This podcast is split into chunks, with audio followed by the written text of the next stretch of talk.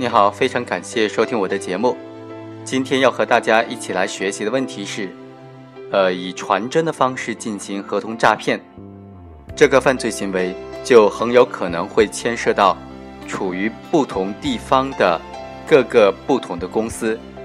那么这个时候，各个地方的公司作为被害方、作为被诈骗方的话，他当地的法院、检察院、公安都是具有管辖权的。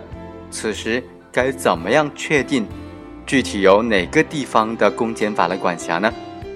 我们通过具体的案例来分析一下这种情况。一九九五年的七月，国龙公司说要购买硅铁六百六十吨。于是向在娄底的冶化公司要求购买，冶化公司呢又和四川的物业公司的经理蓝海取得联系之后，蓝海就说：“嗯，他有三百六十吨的硅铁现货可以供应。”冶化公司就想作为这样一个中间人赚取差价，于是就要求蓝海将货物的商检证传真到娄底。传真了商检证之后，蓝海又说：“该商检证呢？”是在绵阳市的化工公司报验之后自己购买的，只要拿钱来就可以提货了。于是娄底野化公司就在八月二号，同样以传真的方式和蓝海所在的公司签订了三百六十吨硅铁的购销合同，并在八月九日，国龙公司的业务员程某携带款项一百三十七万元，和娄底野化公司的业务员一起到四川绵阳找到蓝海，要求看货。野化公司看见蓝海确实有货，于是就代表他的公司和蓝海的四川物业公司签订了购买六百六十吨硅铁的购销合同。在蓝海的种种的手段欺骗之下，程某和周某两个人就信以为真，将货款共计一百三十七点七万元全部汇到被告人蓝海公司的账上。被告人蓝海收到货款之后，从其他地方购买了六十吨的硅铁。交付给对方，总共花了三十多万元，剩下的一百多万元呢，就被蓝海用于挥霍和还债了。法院认为，蓝海以非法占有为目的，采取虚构事实、隐瞒真相的这种手法，利用经济合同来骗取他人的财产，行为已经构成了合同诈骗罪。本案的争议焦点是，本案呢，应当如何确定审判管辖，能不能适用指定管辖呢？本案被告人蓝某的居住地和犯罪地都是在四川的绵阳，但是和蓝海所在公司直接发生关系的是湖南娄底的野化公司。三百六十吨的硅铁购销合同是以传真的方式签订的，蓝海所在公司是先签订的这个合同，娄底野化公司之后后签的，合同最后的签订地又是在湖南的娄底，而合同的交货地是在上海的火车站。本案具有管辖权的法院究竟该怎么确定呢？刑事案件的审判管辖，按照刑事诉讼法第二十四条的规定，是由呃犯罪地的人民法院管辖。如果被告人居住地的人民法院审判更为适宜的话，则可以由被告人居住地的人民法院管辖。最高人民法院在刑事诉讼法解释当中，就对犯罪地做了一个非常明确的规定。犯罪地是指犯罪行为发生地。本案以非法占有为目的的这种财产犯罪，犯罪地应当包括犯罪的行为发生地和犯罪分子实际取得财产的犯罪结果发生地。被告人蓝某为了非法占有他人财物，实施的这种诈骗行为，全部都发生在四川省的绵阳市境内。案件当中以传真的方式订立了经济合同。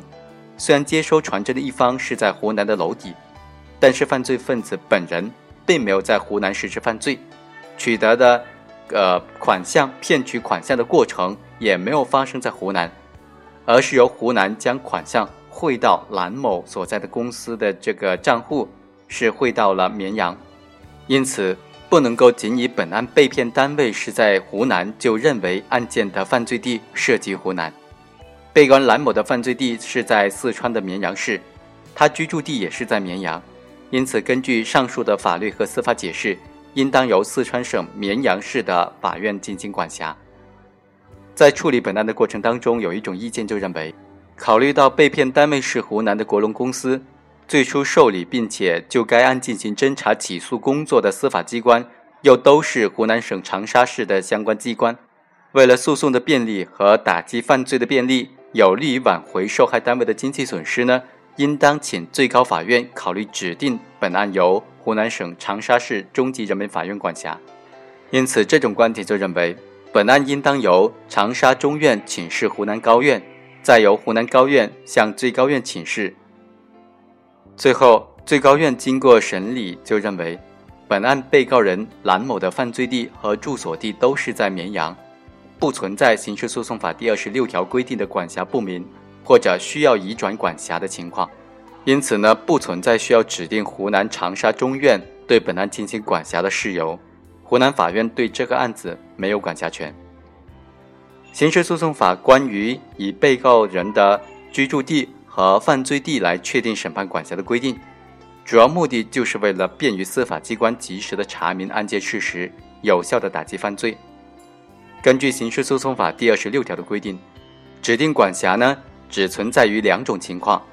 第一是案件管辖不明的情况，由于特殊的情形所导致难以确定应当由哪个人民法院进行管辖的案件，这种案件需要报上级人民法院指定下级人民法院管辖；第二种情况是根据案件的具体情况，需要指定移送管辖的案件。